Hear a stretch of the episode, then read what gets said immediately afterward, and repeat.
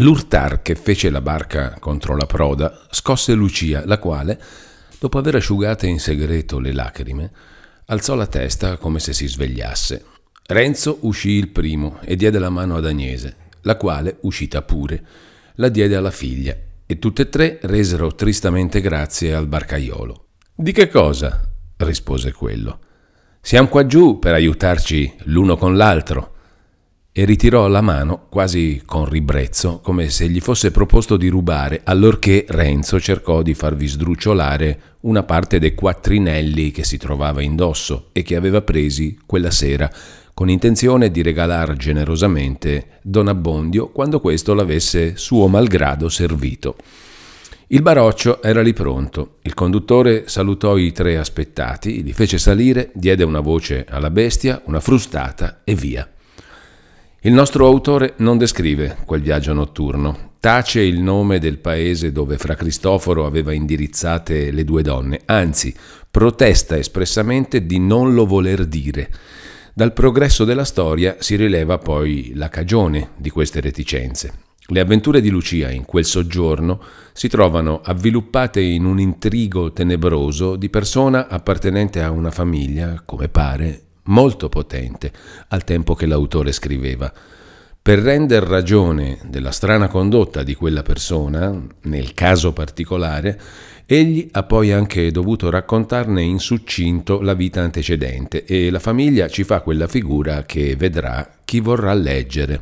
Ma ciò che la circospezione del pover'uomo ci ha voluto sottrarre, le nostre diligenze ce l'hanno fatto trovare in altra parte. Uno storico milanese che ha avuto a far menzione di quella persona medesima non nomina, è vero, né lei né il paese, ma di questo dice che era un borgo antico e nobile, a cui di città non mancava altro che il nome. Dice altrove che ci passa il Lambro, altrove che c'è un arciprete. Dal riscontro di questi dati noi deduciamo che fosse Monza, senz'altro.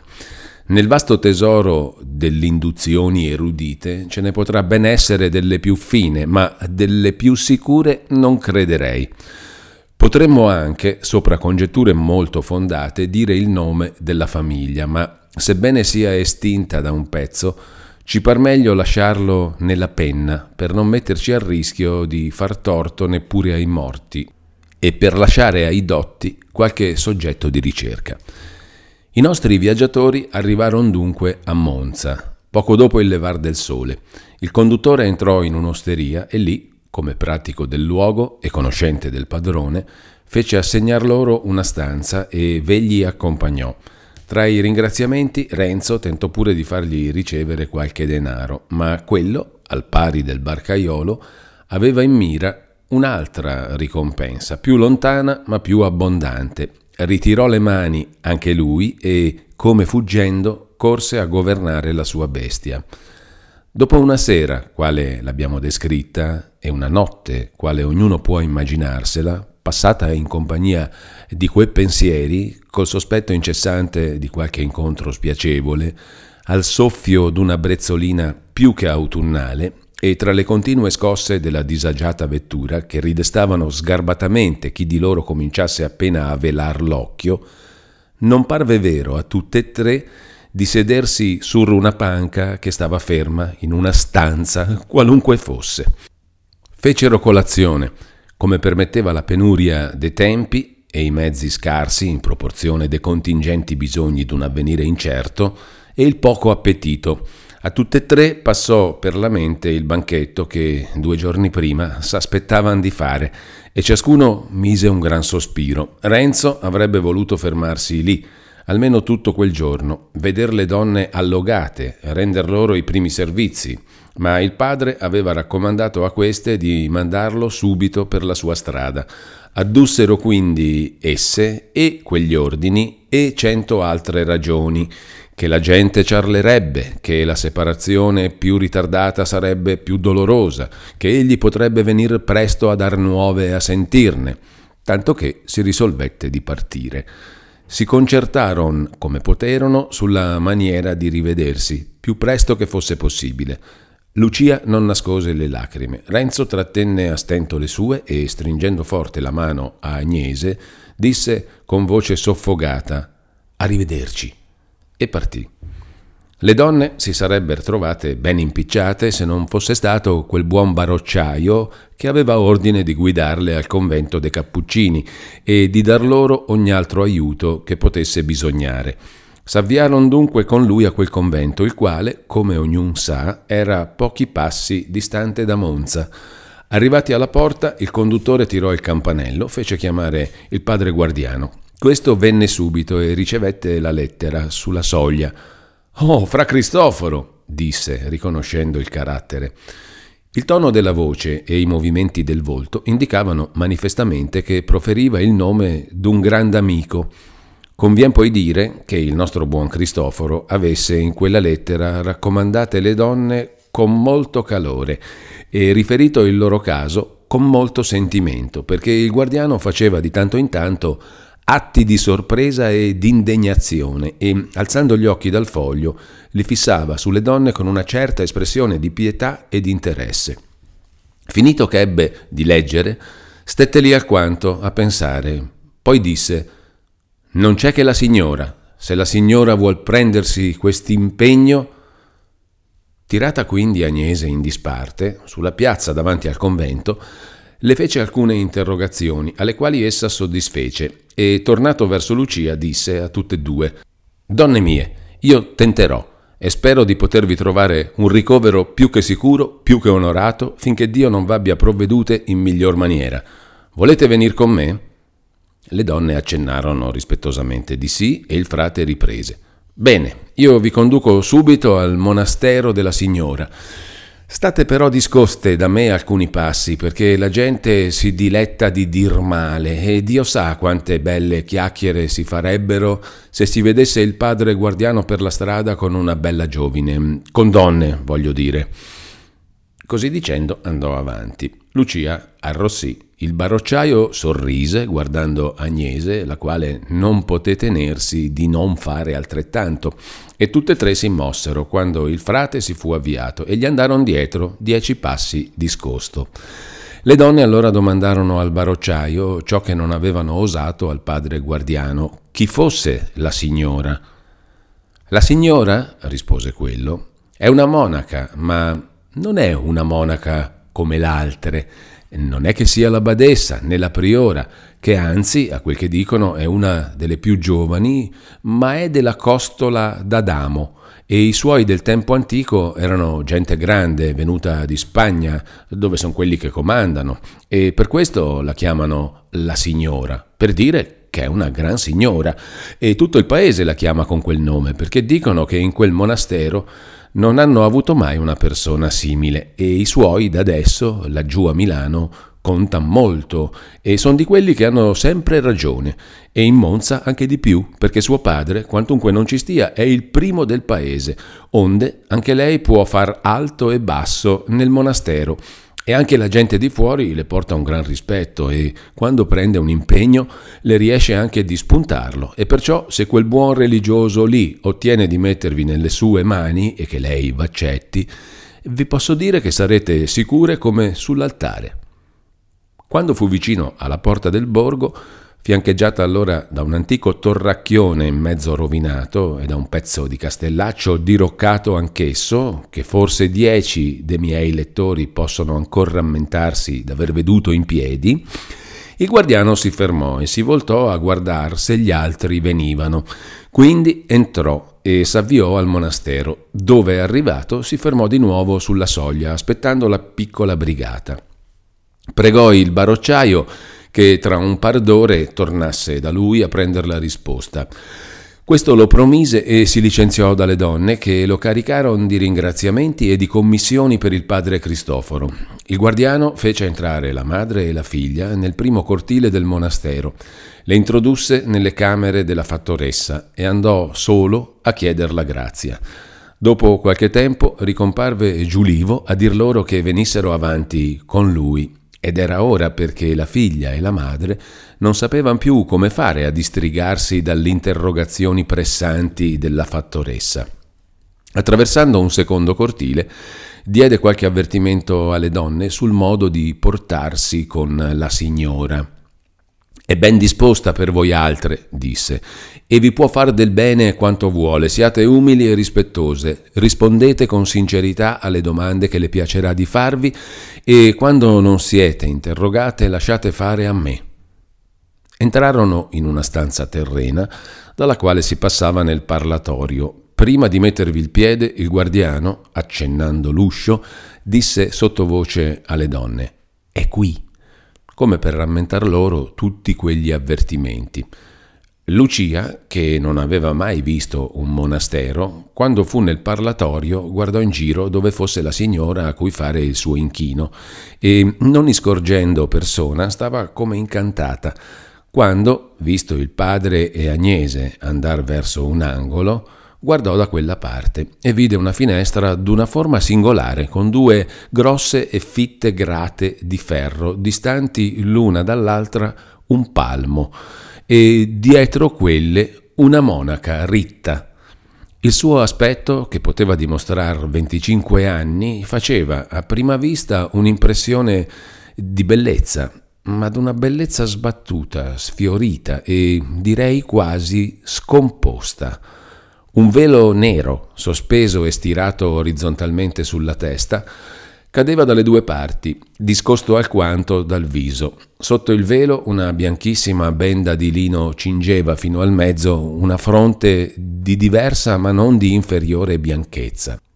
Un'altra benda, a pieghe, circondava il viso e terminava sotto il mento in un soggolo che si stendeva alquanto sul petto a coprire lo scollo d'un nero saio ma quella fronte si raggrinzava spesso, come per una contrazione dolorosa, e allora due sopraccigli neri si ravvicinavano con un rapido movimento. Due occhi, neri anch'essi, si fissavano talora in viso alle persone con un'investigazione superba, talora si chinavano in fretta come per cercare un nascondiglio in certi momenti un attento osservatore avrebbe argomentato che chiedessero affetto, corrispondenza, pietà. Altre volte avrebbe creduto coglierci la rivelazione istantanea d'un odio inveterato e compresso, un non so che di minaccioso e di feroce. Quando restavano immobili e fissi, senza attenzione, chi ci avrebbe immaginata una svogliatezza orgogliosa, chi avrebbe potuto sospettarci il travaglio d'un pensiero nascosto, d'una preoccupazione familiare all'animo e più forte su quello che gli oggetti circostanti? Le gote, pallidissime, scendevano con un contorno delicato e grazioso, ma alterato e reso mancante da una lenta estenuazione. Le labbra, quantunque appena tinte d'un roseo sbiadito, pure spiccavano in quel pallore, i loro moti erano, come quelli degli occhi, subitanei, vivi, pieni d'espressione e di mistero. La grandezza ben formata della persona scompariva in un certo abbandono del portamento o compariva sfigurata in certe mosse repentine, irregolari e troppo risolute per una donna, nonché per una monaca. Nel vestire stesso c'era qua e là qualcosa di studiato o di negletto che annunziava una monaca singolare. La vita era attillata con una certa cura secolaresca e dalla benda usciva, sur una tempia, una ciocchettina di neri capelli, cosa che dimostrava o dimenticanza o disprezzo della regola che prescriveva di tenerli sempre corti da quando erano stati tagliati nella cerimonia solenne del vestimento. Queste cose non facevano specie alle due donne, non esercitate a distinguer monaca da monaca, e il padre guardiano, che non vedeva la signora per la prima volta, era già avvezzo, come tant'altri, a quel non so che di strano che appariva nella sua persona come nelle sue maniere. Era essa in quel momento, come abbiamo detto, ritta vicina alla grata, con una mano appoggiata languidamente a quella e le bianchissime dita intrecciate nei voti, e guardava fisso Lucia, che veniva avanti esitando. Reverenda madre e signora illustrissima, disse il guardiano a capo basso e con la mano al petto. Questa è quella povera giovine per la quale m'ha fatto sperare la sua valida protezione, e questa è la madre. Le due presentate facevano grandi inchini.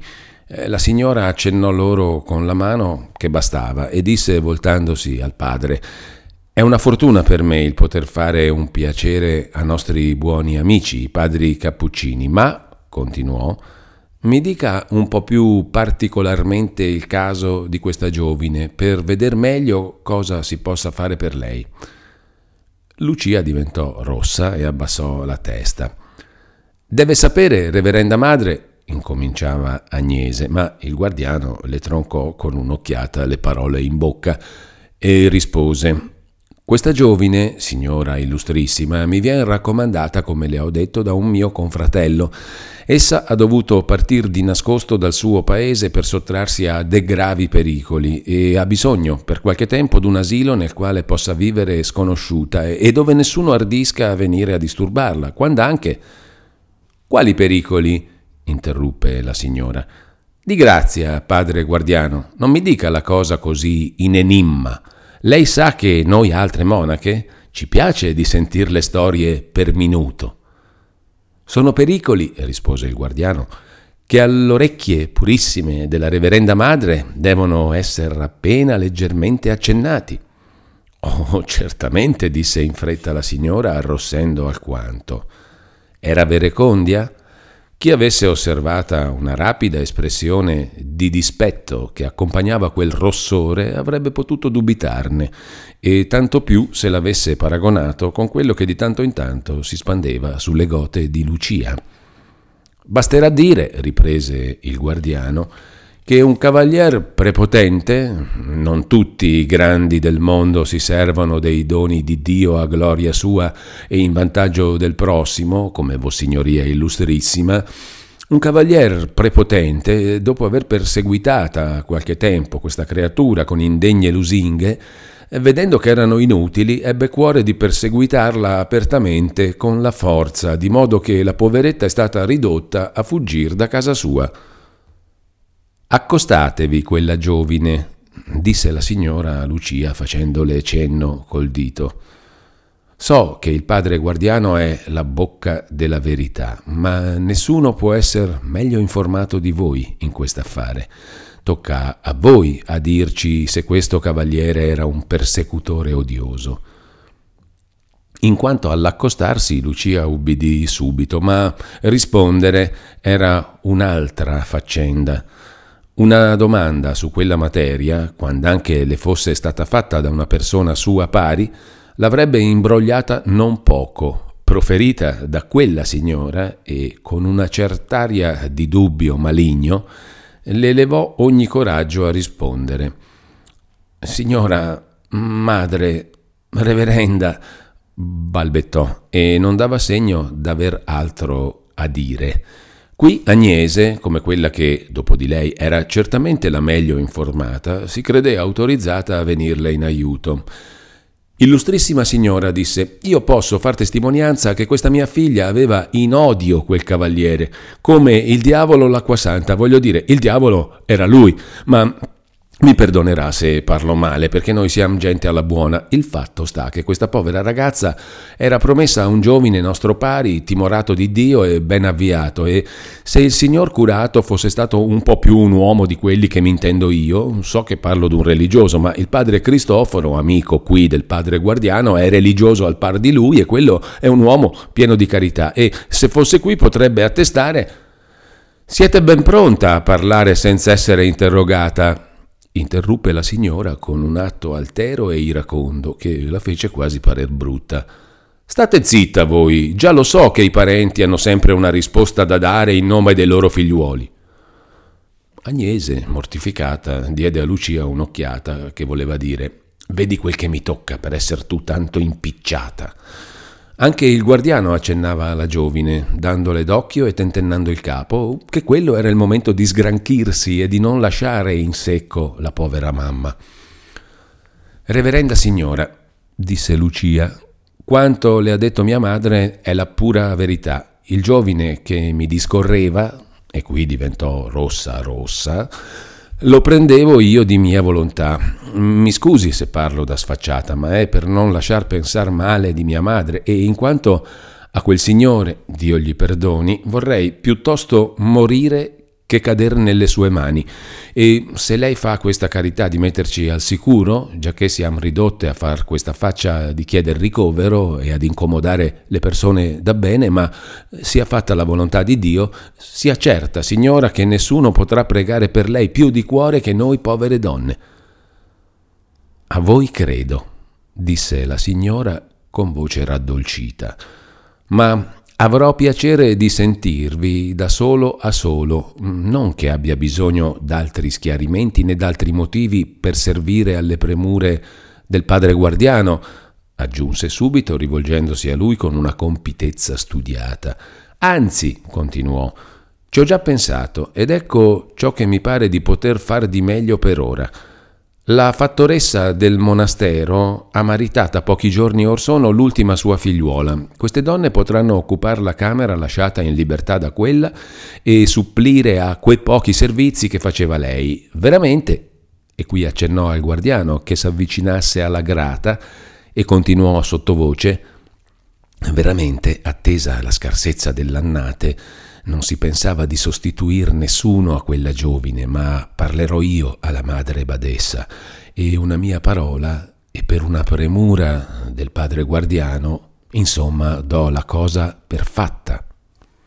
Il guardiano cominciava a ringraziare, ma la signora l'interruppe. Non occorrono cerimonie, anch'io in un caso, in un bisogno, saprei far capitale dell'assistenza dei padri cappuccini. Alla fine continuò con un sorriso nel quale traspariva un non so che di ironico ed amaro, alla fine non siamo noi fratelli e sorelle? Così detto chiamò una conversa, due di queste erano per una distinzione singolare assegnate al suo servizio privato, e le ordinò che avvertisse di ciò la badessa e prendesse poi i concerti opportuni con la fattoressa e con Agnese, licenziò questa, accomiatò il guardiano e ritenne Lucia. Il guardiano accompagnò Agnese alla porta, dandole nuove istruzioni, e se ne andò a scrivere la lettera di ragguaglio all'amico Cristoforo. Gran cervellino che è questa signora, pensava tra sé per la strada, curiosa davvero ma chi la sa prendere per il suo verso le fa far ciò che vuole. Il mio Cristoforo non s'aspetterà certamente che io l'abbia servito così presto e bene. Quel brav'uomo, non c'è rimedio, bisogna che si prenda sempre qualche impegno, ma lo fa per bene. Buon per lui questa volta che ha trovato un amico il quale, senza tanto strepito, senza tanto apparato, senza tante faccende, ha condotto l'affare a buon porto in un batter d'occhio. Sarà contento quel buon Cristoforo e s'accorgerà che anche noi qui siamo buoni a qualche cosa. La signora, che alla presenza d'un provetto cappuccino aveva studiati gli atti e le parole, rimasta poi sola con una giovine contadina inesperta, non pensava più tanto a contenersi e i suoi discorsi divennero a poco a poco così strani che invece di riferirli noi crediamo più opportuno di raccontare brevemente la storia antecedente di questa infelice, quel tanto cioè che basti a render ragione dell'insolito e del misterioso che abbiamo veduto in lei e a far comprendere i motivi della sua condotta in quello che avvenne dopo. Era essa l'ultima figlia del principe gran gentiluomo milanese che poteva contarsi tra i più doviziosi della città. Ma l'alta opinione che aveva del suo titolo gli faceva parere le sue sostanze appena sufficienti, anzi scarse, a sostenerne il decoro, e tutto il suo pensiero era di conservarle, almeno quali erano, unite in perpetuo per quanto dipendeva da lui quanti figliuoli avesse la storia non lo dice espressamente, fa solamente intendere che aveva destinati al chiostro tutti i cadetti dell'uno e dell'altro sesso, per lasciare intatta la sostanza al primogenito, destinato a conservare la famiglia, a procrear cioè dei figliuoli, per tormentarsi a tormentarli nella stessa maniera. La nostra infelice era ancora nascosta nel ventre della madre che la sua condizione era già irrevocabilmente stabilita. Rimaneva soltanto da decidersi se sarebbe un monaco o una monaca, decisione per la quale faceva bisogno non il suo consenso, ma la sua presenza. Quando venne alla luce, il principe, suo padre, volendo darle un nome che risvegliasse immediatamente l'idea del chiostro e che fosse stato portato da una santa d'alti natali, la chiamò Gertrude. Bambole vestite da monaca furono i primi balocchi che le si diedero in mano, poi santini che rappresentavano monache e quei regali erano sempre accompagnati con gran raccomandazioni di tenerli ben di conto come cosa preziosa e con quell'interrogare affermativo bello, eh? Quando il principe o la principessa o il principino che solo de maschi veniva allevato in casa volevano lodare l'aspetto prosperoso della fanciullina, pareva che non trovassero modo d'esprimere bene la loro idea se non con le parole che madre badessa. Nessuno però le disse mai direttamente tu devi farti monaca era un'idea sottintesa e toccata incidentemente in ogni discorso che riguardasse i suoi destini futuri. Se qualche volta la Gertrudina trascorreva a qualche atto un po' arrogante e imperioso, al che la sua indole la portava molto facilmente, tu sei una ragazzina, le si diceva. Queste maniere non ti convengono. Quando sarai madre badessa, allora comanderai a bacchetta, farai alto e basso. Qualche altra volta il principe, riprendendola di certe altre maniere troppo libere e familiari, alle quali essa trascorreva con uguale facilità, Ehi, ehi, le diceva, non è questo il fare d'una par tua. Se vuoi che un giorno ti si porti il rispetto che ti sarà dovuto, impara fin d'ora a star sopra di te. Ricordati che tu devi essere, in ogni cosa, la prima del monastero, perché il sangue si porta per tutto dove si va. Tutte le parole di questo genere stampavano nel cervello della fanciullina l'idea che già lei doveva essere monaca, ma quelle che venivano dalla bocca del padre facevano più effetto di tutte le altre insieme. Il contegno del principe era abitualmente quello d'un padrone austero, ma quando si trattava dello stato futuro dei suoi figli, dal suo volto e da ogni sua parola traspariva un'immobilità di risoluzione, una ombrosa gelosia di comando che imprimeva il sentimento d'una necessità fatale. A sei anni Gertrude fu collocata per educazione e ancor più per istradamento alla vocazione impostale nel monastero dove l'abbiamo veduta e la scelta del luogo non fu senza disegno. Il buon conduttore delle due donne ha detto che il padre della signora era il primo in Monza e, accozzando questa qualsisia testimonianza con alcune altre indicazioni che l'anonimo lascia scappare sbadatamente qua e là, noi potremmo anche asserire che fosse il feudatario di quel paese. Comunque sia, vi godeva d'una grandissima autorità e pensò che lì, meglio che altrove, la sua figlia sarebbe trattata con quelle distinzioni e con quelle finezze che potessero più allettarla a scegliere quel monastero per sua perpetua dimora.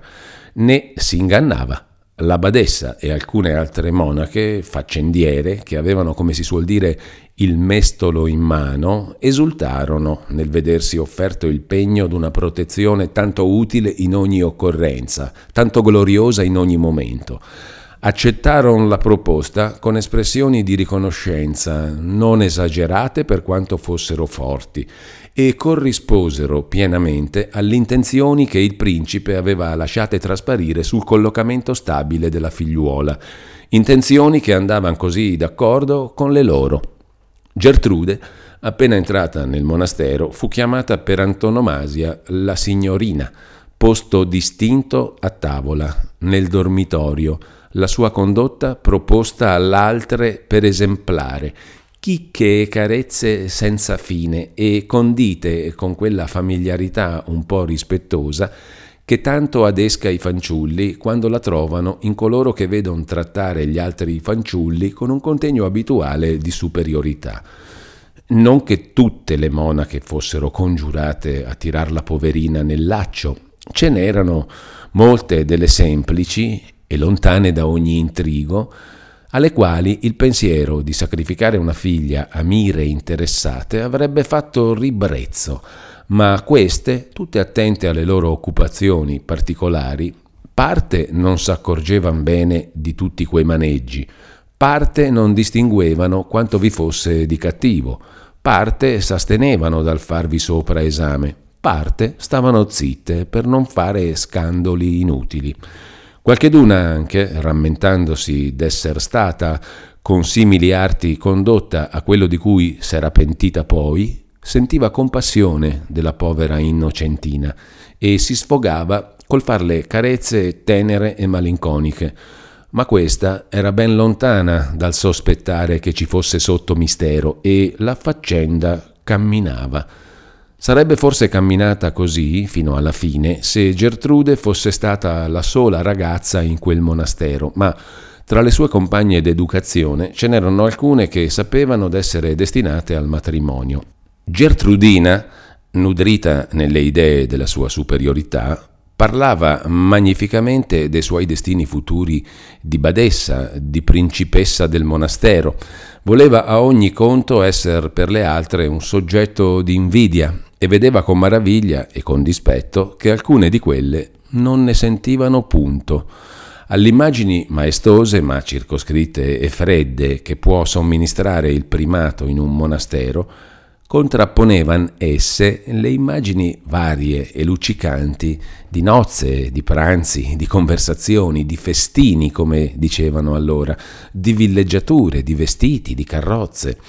Queste immagini cagionarono nel cervello di Gertrude quel movimento, quel brulichio che produrrebbe un gran paniere di fiori appena colti messo davanti a un alveare. I parenti e le educatrici avevano coltivata e accresciuta in lei la vanità naturale per farle piacere il chiostro. Ma quando questa passione fu stuzzicata da idee tanto più omogenee ad essa, si gettò su quelle con un ardore ben più vivo e più spontaneo. Per non restare al di sotto di quelle sue compagne e per condiscendere nello stesso tempo al suo nuovo genio, rispondeva che, alla fin dei conti, nessuno le poteva mettere il velo in capo senza il suo consenso, che anche lei poteva maritarsi, abitare un palazzo, godersi il mondo, e meglio di tutte loro, che lo poteva purché l'avesse voluto, che lo vorrebbe, che lo voleva, e lo voleva, infatti. L'idea della necessità del suo consenso, idea che fino a quel tempo era stata come inosservata e rannicchiata in un angolo della sua mente, si sviluppò allora e si manifestò con tutta la sua importanza. Essa la chiamava ogni momento in aiuto per godersi più tranquillamente le immagini d'un avvenire gradito, Dietro questa idea però ne compariva sempre infallibilmente un'altra, che quel consenso si trattava di negarlo al principe padre, il quale lo teneva già o mostrava di tenerlo per dato. E a questa idea l'animo della figlia era ben lontano dalla sicurezza che ostentavano le sue parole. Si paragonava allora con le compagne che erano ben altrimenti sicure e provava per esse, dolorosamente, l'invidia che da principio aveva creduto di far loro provare. Invidiandole le odiava. Talvolta l'odio s'esalava in dispetti, in isgarbatezze, in motti pungenti. Talvolta l'uniformità delle inclinazioni e delle speranze lo sopiva e faceva nascere un'intrinsechezza apparente e passeggera, Talvolta, volendo pure godersi intanto qualche cosa di reale e di presente, si compiaceva delle preferenze che le venivano accordate e faceva sentire all'altre quella sua superiorità. Talvolta, non potendo più tollerare la solitudine dei suoi timori e dei suoi desideri, andava tutta buona in cerca di quelle, quasi ad implorar benevolenza, consigli, coraggio, tra queste deplorabili guerricciole, con sé e con gli altri, aveva varcata la puerizia e si inoltrava in quell'età così critica nella quale par che entri nell'animo quasi una potenza misteriosa che solleva, adorna, rinvigorisce tutte le inclinazioni, tutte le idee e qualche volta le trasforma o le rivolge a un corso impreveduto Ciò che Gertrude aveva fino allora più distintamente vagheggiato in quei sogni dell'avvenire era lo splendore esterno e la pompa, un non so che di molle ed affettuoso che dapprima aveva diffuso leggermente e come in nebbia, cominciò allora a spiegarsi e a primeggiare nelle sue fantasie. S'era fatto, nella parte più riposta della mente, come uno splendido ritiro Ivi si rifugiava dagli oggetti presenti, ivi accoglieva certi personaggi stranamente composti di confuse memorie della puerizia, di quel poco che poteva vedere del mondo esteriore, di ciò che aveva imparato dai discorsi delle compagne. Si tratteneva con essi, parlava loro e si rispondeva in loro nome, ivi dava ordini e riceveva omaggi d'ogni genere. Di quando in quando i pensieri della religione venivano a disturbare quelle feste brillanti e faticose, ma la religione, come l'avevano insegnata alla nostra poveretta e come essa l'aveva ricevuta, non bandiva l'orgoglio, anzi lo santificava e lo proponeva come un mezzo per ottenere una felicità terrena. Privata così della sua essenza, non era più la religione, ma una larva come l'altre, negli intervalli in cui questa larva prendeva il primo posto e grandeggiava nella fantasia di Gertrude, l'infelice, sopraffatta da terrori confusi e compressa da una confusa idea di doveri, si immaginava che la sua ripugnanza al chiostro e la resistenza alle insinuazioni dei suoi maggiori nella scelta dello Stato fossero una colpa e prometteva in cuor suo d'espiarla, chiudendosi volontariamente nel chiostro. Era legge che una giovine non potesse venire accettata monaca prima d'essere stata esaminata da un ecclesiastico, chiamato il vicario delle monache o da qualche altro deputato a ciò affinché fosse certo che ci andava di sua libera scelta e questo esame non poteva aver luogo se non un anno dopo che ella avesse esposto a quel vicario il suo desiderio con una supplica in iscritto. Quelle monache, che avevano preso il tristo incarico di far che Gertrude s'obbligasse per sempre, con la minor possibile cognizione di ciò che faceva, colsero un dei momenti che abbiamo detto per farle trascrivere e sottoscrivere una tal supplica e a fine di indurla più facilmente a ciò, non mancarono di dirle e di ripeterle che finalmente era una mera formalità, la quale, e questo era vero, non poteva avere efficacia se non da altri atti posteriori che dipenderebbero dalla sua volontà. Con tutto ciò la supplica non era forse ancora giunta al suo destino che Gertrude s'era già pentita d'averla sottoscritta. Si pentiva poi d'essersi pentita, passando così i giorni e i mesi in un'incessante vicenda di sentimenti contrari. Tenne lungo tempo nascosto alle compagne quel passo, ora per timore d'esporre alle contraddizioni una buona risoluzione, ora per vergogna di palesare uno sproposito. Vinse finalmente il desiderio di sfogar l'animo e d'accattar consiglio e coraggio. C'era un'altra legge che una giovine non fosse ammessa a quell'esame della vocazione se non dopo aver dimorato almeno un mese fuori del monastero dove era stata in educazione.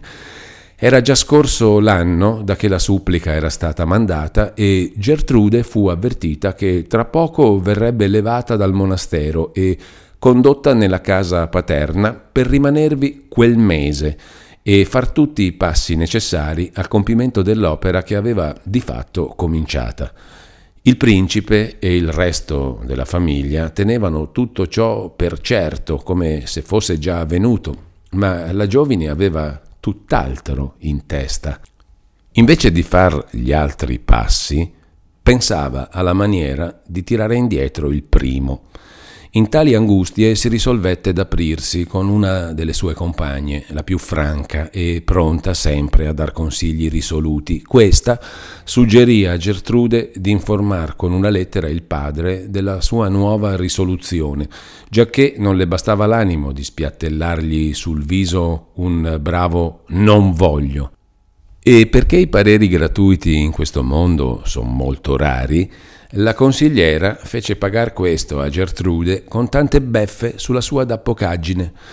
La lettera fu concertata fra quattro o cinque confidenti, scritta di nascosto e fatta ricapitare per via d'artifizi molto studiati. Gertrude stava con grande ansietà aspettando una risposta che non venne mai, se non che alcuni giorni dopo la badessa la fece venire nella sua cella e con un contegno di mistero, di disgusto e di compassione le diede un cenno oscuro d'una gran collera del principe e d'un fallo che ella doveva aver commesso, lasciandole però intendere che, portandosi bene, poteva sperare che tutto sarebbe dimenticato. La giovinetta intese e non osò domandar più in là. Venne finalmente il giorno, tanto temuto e bramato, Quantunque Gertrude sapesse che andava a un combattimento, pure l'uscir di monastero, il lasciar quelle mura nelle quali era stata ott'anni rinchiusa, lo scorrere in carrozza per l'aperta campagna e riveder la città, la casa, furono sensazioni piene d'una gioia tumultuosa, in quanto al combattimento la poveretta, con la direzione di quelle confidenti, aveva già prese le sue misure e fatto, come ora si direbbe, il suo piano. O mi vorranno forzare, pensava, e io starò dura, sarò umile, rispettosa, ma non acconsentirò, non si tratta che di non dire un altro sì e non lo dirò, ovvero mi prenderanno con le buone e io sarò più buona di loro, piangerò, pregherò, li muoverò a compassione, finalmente non pretendo altro che di non essere sacrificata ma come accade spesso di simili previdenze non avvenne né una cosa né l'altra. I giorni passavano senza che il padre né altri le parlasse della supplica né della ritrattazione, senza che le venisse fatta proposta nessuna né con carezze né con minacce. I parenti erano seri, tristi, burberi con lei, senza mai dirne il perché. Si vedeva solamente che la riguardavano come una rea, come un'indegna. Un anatema misterioso pareva che pesasse sopra di lei e la segregasse dalla famiglia, lasciandovela soltanto unita quanto bisognava per farle sentire la sua suggezione. Di rado, e solo a certe ore stabilite, era ammessa alla compagnia dei parenti e del primogenito tra loro tre pareva che regnasse una gran confidenza, la quale rendeva più sensibile e più doloroso l'abbandono in cui era lasciata Gertrude. Nessuno le rivolgeva il discorso e quando essa arrischiava timidamente qualche parola, che non fosse per cosa necessaria, o non attaccava, o veniva corrisposta con uno sguardo distratto o sprezzante o severo che se, non potendo più soffrire una così amara e umiliante distinzione, insisteva e tentava di familiarizzarsi, se implorava un po' d'amore, si sentiva subito toccare in maniera indiretta ma chiara quel tasto della scelta dello Stato. Le si faceva copertamente sentire che c'era un mezzo di riacquistar l'affetto della famiglia. Allora Gertrude, che non l'avrebbe voluto a quella condizione, era costretta di tirarsi indietro, di rifiutar quasi i primi segni di benevolenza che aveva tanto desiderati, di rimettersi da sé al suo posto di scomunicata e per di più vi rimaneva con una certa apparenza del torto. Tali sensazioni d'oggetti presenti facevano un contrasto doloroso con quelle ridenti visioni delle quali Gertrude s'era già tanto occupata e s'occupava tuttavia nel segreto della sua mente. Aveva sperato che, nella splendida e frequentata casa paterna, avrebbe potuto godere almeno qualche saggio reale delle cose immaginate, ma si trovò del tutto ingannata. La clausura era stretta e intera come nel monastero. D'andare a spasso non si parlava neppure e un coretto che dalla casa guardava in una chiesa contigua toglieva anche l'unica necessità che ci sarebbe stata d'uscire. La compagnia era più trista, più scarsa, meno variata che nel monastero. A ogni annunzio d'una visita, Gertrude doveva salire all'ultimo piano per chiudersi con alcune vecchie donne di servizio e lì anche desinava quando c'era invito i servitori s'uniformavano nelle maniere e nei discorsi all'esempio e alle intenzioni dei padroni e Gertrude, che per sua inclinazione avrebbe voluto trattarli con una familiarità signorile e che nello stato in cui si trovava avrebbe avuto di grazia che le facessero qualche dimostrazione d'affetto, come a una loro pari, e scendeva anche a mendicarne, rimaneva poi umiliata e sempre più afflitta di vedersi corrisposta con una noncuranza manifesta, benché accompagnata da un leggero ossequio di formalità. Dovette però accorgersi che un paggio, ben diverso da coloro, le portava un rispetto e sentiva per lei una compassione d'un genere particolare. Il contegno di quel ragazzotto era ciò che Gertrude aveva fino allora visto di più somigliante a quell'ordine di cose tanto contemplato nella sua immaginativa, al contegno di quelle sue creature ideali.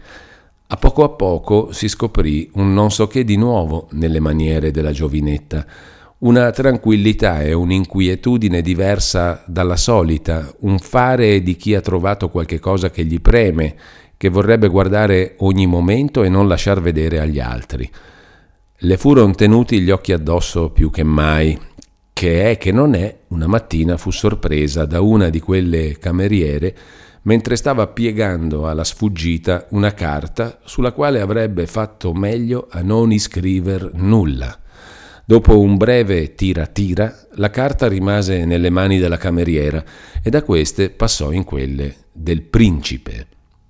Il terrore di Gertrude al rumor dei passi di lui non si può descrivere né immaginare. Era quel padre, era irritato e lei si sentiva colpevole. Ma quando lo vide comparire, con quel cipiglio, con quella carta in mano, avrebbe voluto esser cento braccia sottoterra, nonché in un chiostro. Le parole non furono molte, ma terribili. Il gastigo intimato subito non fu che d'esser rinchiusa in quella camera, sotto la guardia della donna che aveva fatta la scoperta ma questo non era che un principio, che un ripiego del momento. Si prometteva, si lasciava vedere per aria, un altro gastigo oscuro, indeterminato e quindi più spaventoso.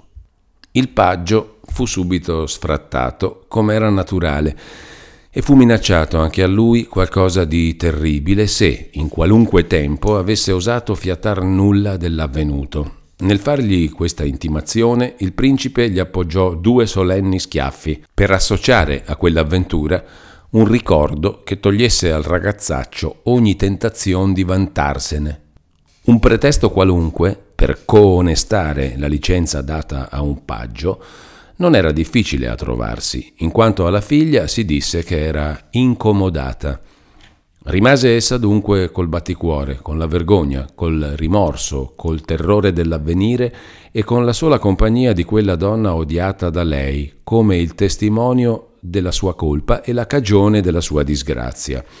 Costei odiava poi a vicenda Gertrude, per la quale si trovava ridotta, senza saper per quanto tempo, alla vita noiosa di carceriera e divenuta per sempre custode d'un segreto pericoloso.